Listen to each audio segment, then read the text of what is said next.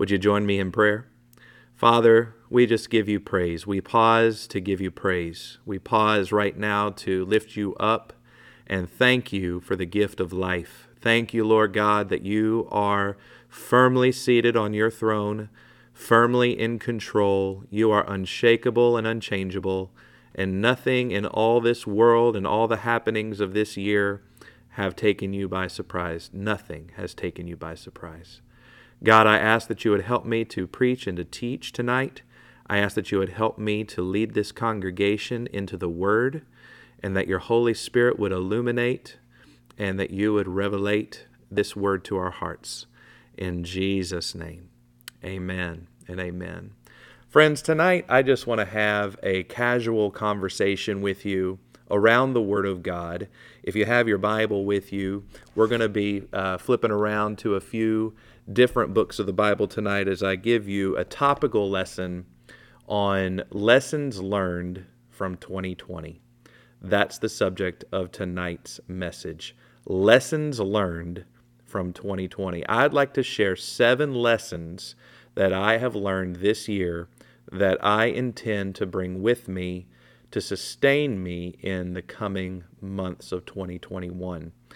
Obviously, no one knows the future but God, but we all can know God. He is the God of the future. And as long as we are firmly planted by faith in Jesus Christ, I have all the faith to believe that this coming year will be full of God's faithfulness. So I'd like to share seven lessons I've learned this year with you. And I think that they'll be profitable for all of us. The first lesson comes from Matthew chapter 6 and verse 27. It says this Can any one of you, by worrying, add a single hour to his life? The first lesson that I'd like to bring with me into the new year is this take things one day at a time. Take things one day at a time. At the beginning of 2020, I had a plan, I had a vision, I had an idea of how the year was going to play out. As a matter of fact, as far as church calendars are, uh, 2020 was built perfectly for momentum. Every month there was something coming, every month there was a new holiday. It just seemed like everything about 2020 was going to lend itself to growth and new dynamics. And then March, March 2020, and the world has not been the same since. We need to understand one of the primary lessons of 2020 is this we need to take things one day at a time. Matthew 6:27 Can any one of you by worrying add a single hour to his life? The Bible commands us to not be anxious for anything but in all things by prayer and thanksgiving bring our petitions to God. And if we live that way, it goes on to promise that the peace of God will guard our hearts. Friends, this year has had its ups and downs for all of us, and we all have had moments where we felt good or felt low, felt happy or felt depressed, felt worried and anxious or full of life and vigor. Friends, we must take this truth from Christ. Worrying does not add a single uh, bit of life to us. It does no good whatsoever. It goes on to teach that every day has enough trouble for itself. We cannot worry about tomorrow. It says, Can any one of you, by worrying, add a single hour to your life? We must not worry in 2021. If we will live according to that promise, we will have God's peace. The second lesson I'd like to take with us into the new year is from Proverbs 23 and 7 and also Luke chapter 6 and 45. Here's what it says in the book of Luke it says, A good man brings good things out of the good stored up in his heart, and an evil man brings evil things out of the evil stored up in his heart. For the mouth speaks what the heart is full of. Proverbs 23 and 7 says, For as a man thinks in his heart, so is he. The second lesson I'd like to give you to bring into the new year is this we must manage our emotional intake with wisdom. We must manage our emotional intake with wisdom.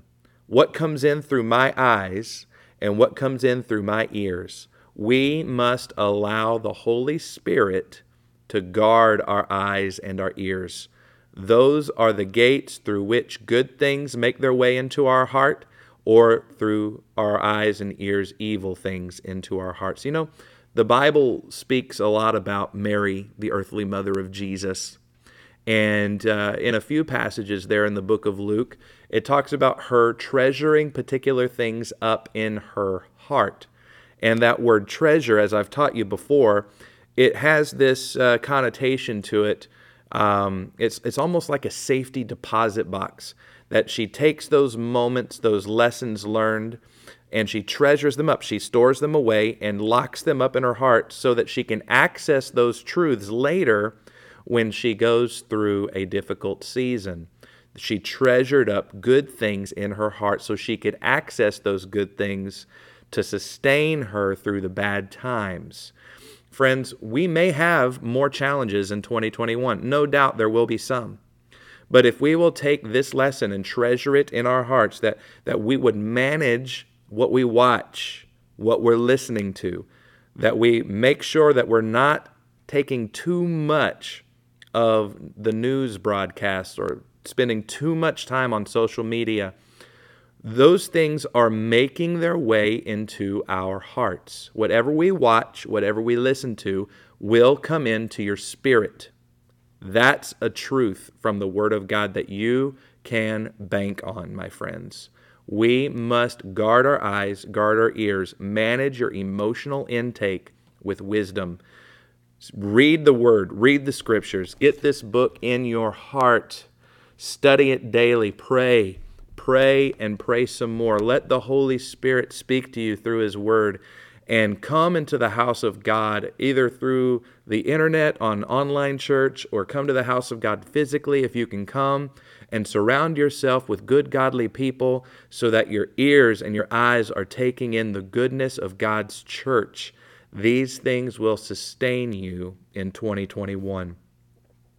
The third lesson from 2020 that I'd like to give you comes from 1 Corinthians 12:10 and 1 Corinthians 14 29. Here's what 1 Corinthians 14 says it says, We as the people of God are to judge what the prophets say and weigh them against the scriptures.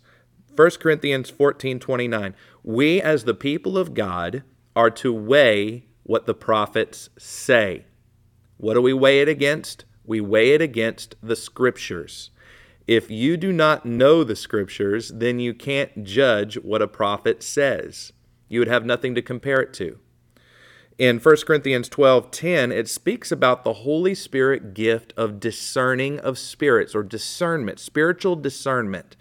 To be able to know in your heart of hearts that, that what someone is prophesying is from God or not of God. Here's the lesson that I'm taking with me into 2021. Prophets are people.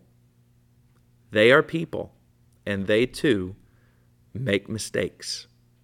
Prophets are people, and they too make mistakes.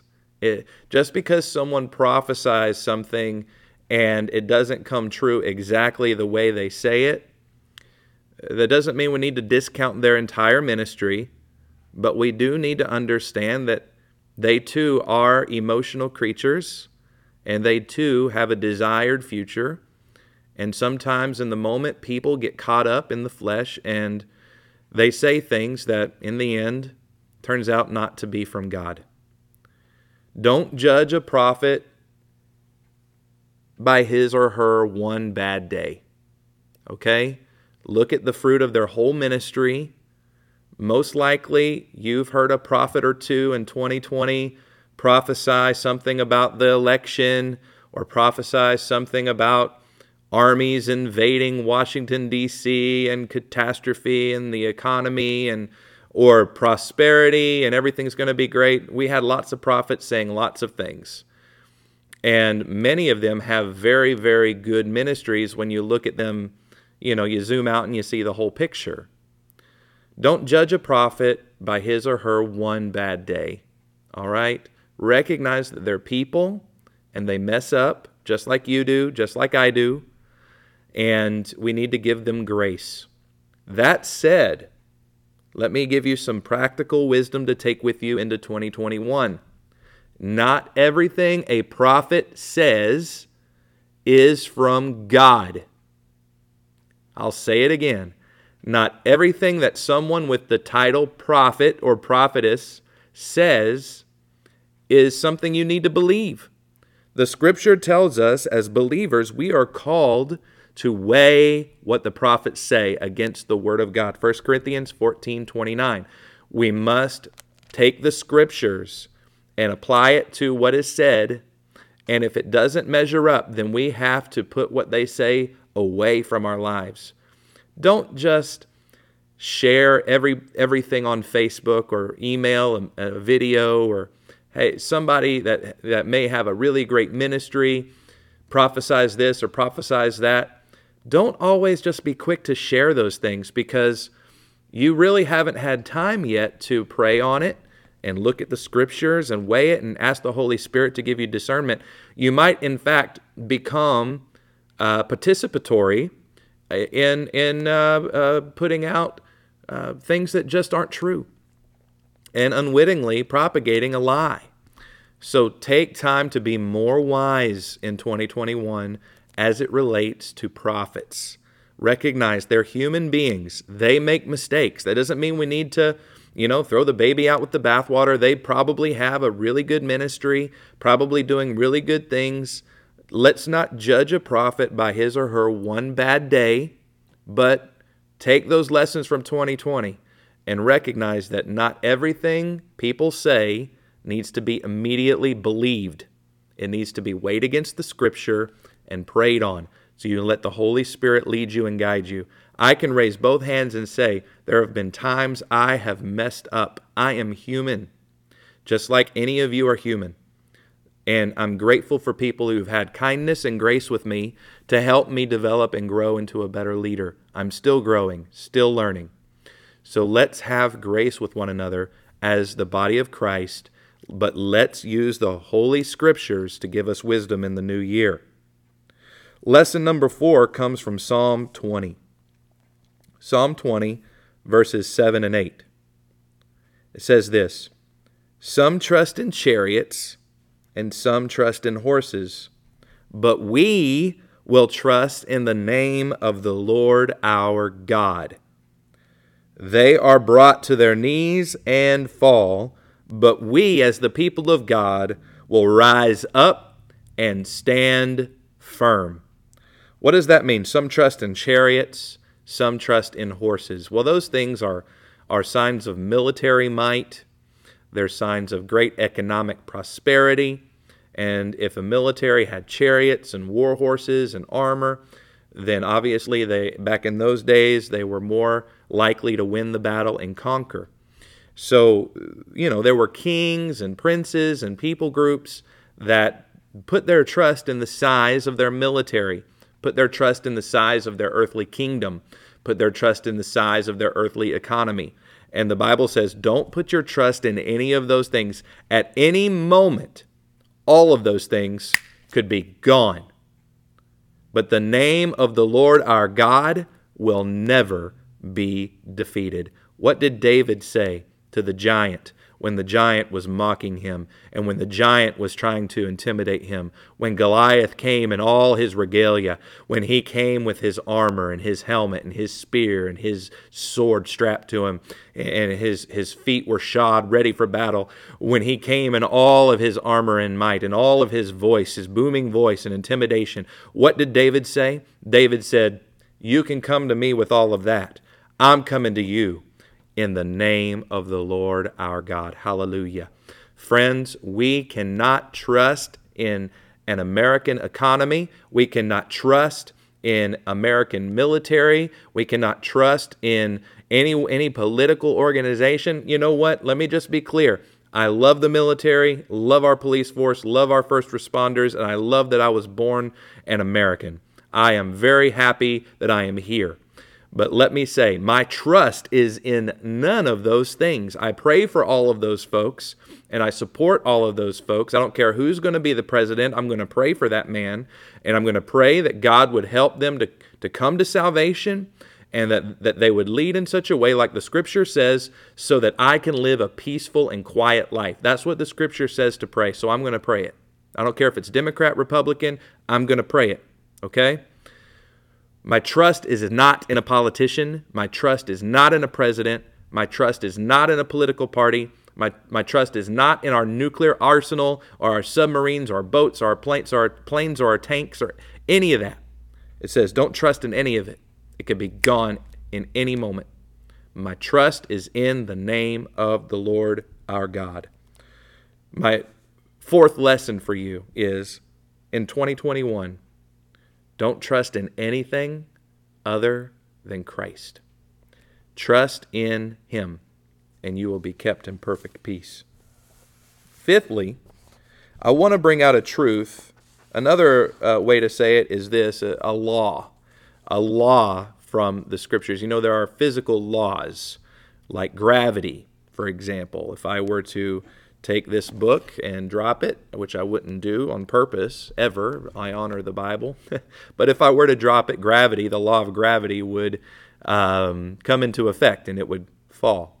Okay, there are some spiritual laws that are in the scriptures, and I want to give you a few of them because they all make up the fifth lesson, and it comes to us from Luke 6 38, Galatians 6 7, and Malachi 3 10 to 12.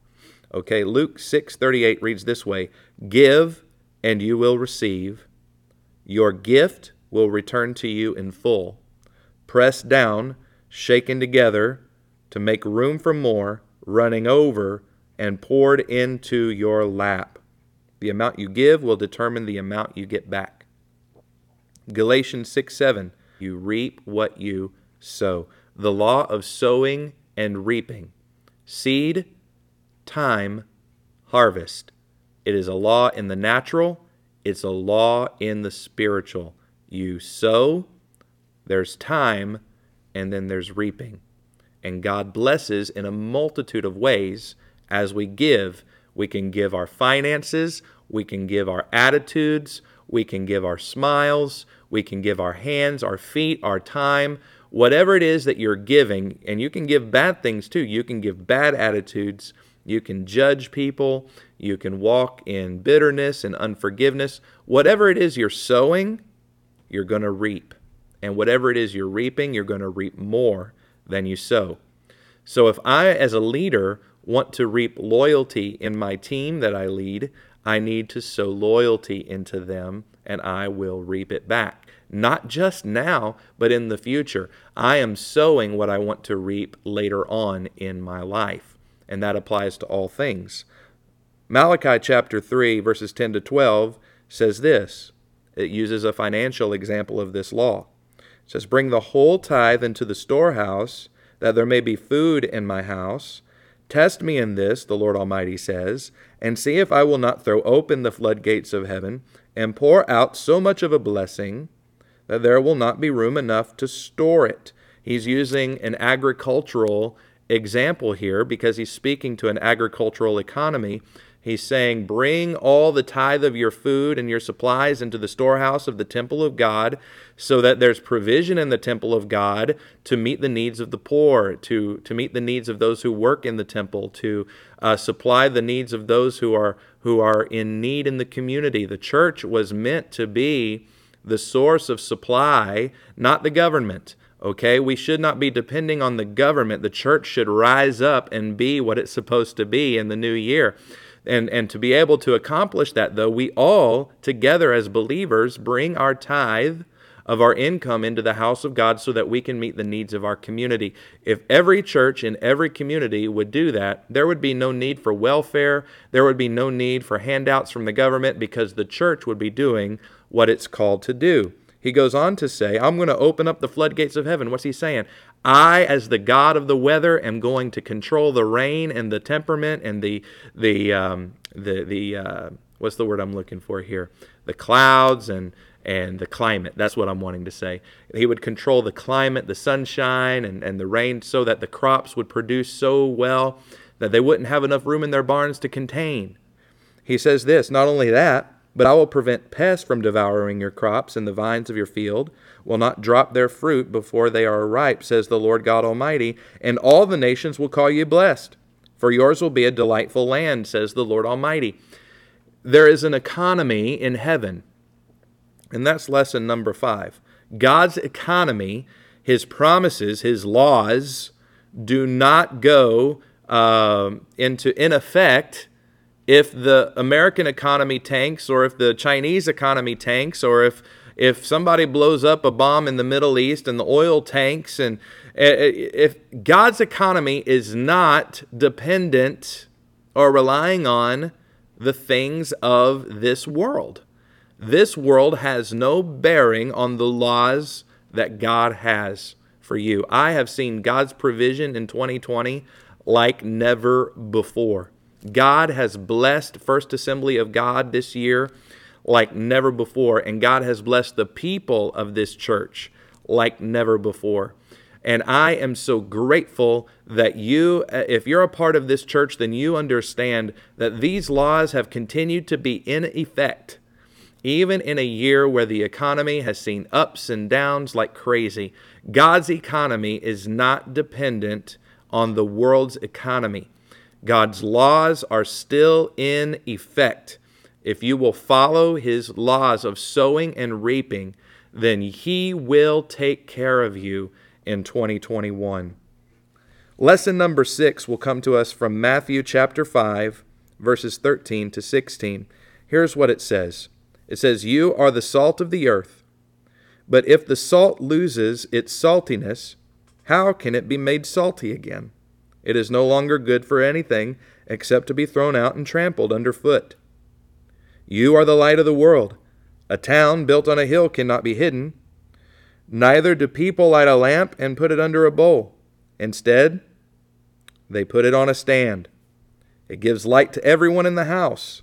In the same way, let your light shine before others, that they may see your good deeds and glorify your Father in heaven. Okay, the sixth lesson is this. In 2021, the church, God's church, his bride, we must rise up in 2021 and be a source to our communities of hope and peace and comfort. There must be a place where people can come to where the ways and thoughts and deeds of the world have no authority and no jurisdiction.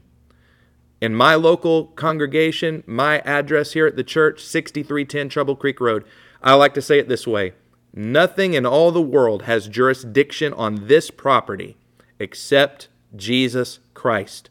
All of the news and bad news and bad happenings, none of it are allowed to come in to these walls. This is a place dedicated to the name of Jesus Christ. This is a place where our community should be able to enter in and find hope and love and peace and comfort. The church must rise up, and it uses two analogies salt and light. Salt is, is, such a great analogy of what the church must be, and there's one aspect of salt I'd like to bring up. When I have something with salt, it makes me thirsty. Your presence in the lives of the community, Walmart, shopping, marketplace, theaters, wherever you are, your household, friends, school, wherever you find yourself, you are to make people thirsty for what you have in Christ. Your life should make them want what you have. Let your salt be rich and make people thirsty for the things of Jesus Christ. You are to be the light of the world. How do you do that? It says, Let your good deeds shine before men. We are to live in such a way, our good deeds should attract people to the light of Christ. Let's rise up in 2021 and do what we're called to do. We must be salt and light to our local communities. If we do that, I'm sure we will find great purpose and we will find great meaning and great satisfaction and great fulfillment in our hearts in the coming year. Lastly, I want to conclude with one final thought. A lesson that I'm taking with me into the new year comes to me from Revelation chapter 20 verses 11 to 15. Kind of a heavy passage, but it's very good for us to listen to. Revelation chapter 20, verses 11 to 15. Let me read it to you. It says this And I saw a great white throne, and around him who sat on it, from whose face the earth and heaven fled away, and there was no place found for them. So, who's sitting on this great white throne? It's God Almighty. And I saw the dead, both small and great, stand before God, and books were opened. And another book was opened, which is called the Book of Life. And the dead were judged out of those things which were written in the books, according to their works. And the sea gave up the dead which were in it and the death and hell delivered up the dead which were in them, and they were judged, every man according to his works. And death and hell were cast into the lake of fire. This is the second death. And whosoever was not found written in the book of life was also cast into the lake of fire. These moments of judgment should bring great sobriety to our thinking and to our hearts tonight. Here's the final lesson I want to leave you with. No matter who is in the White House, Jesus is still firmly planted on the white throne. No matter who is in the White House, Jesus is still firmly seated on his white throne of judgment. No one in all of history no one born or yet to be born, no one dead or alive, gets away with anything. There will come a reckoning one day, every one of us, both small and great, powerful and unknown, rich and poor, people who live in mansions, people who are homeless.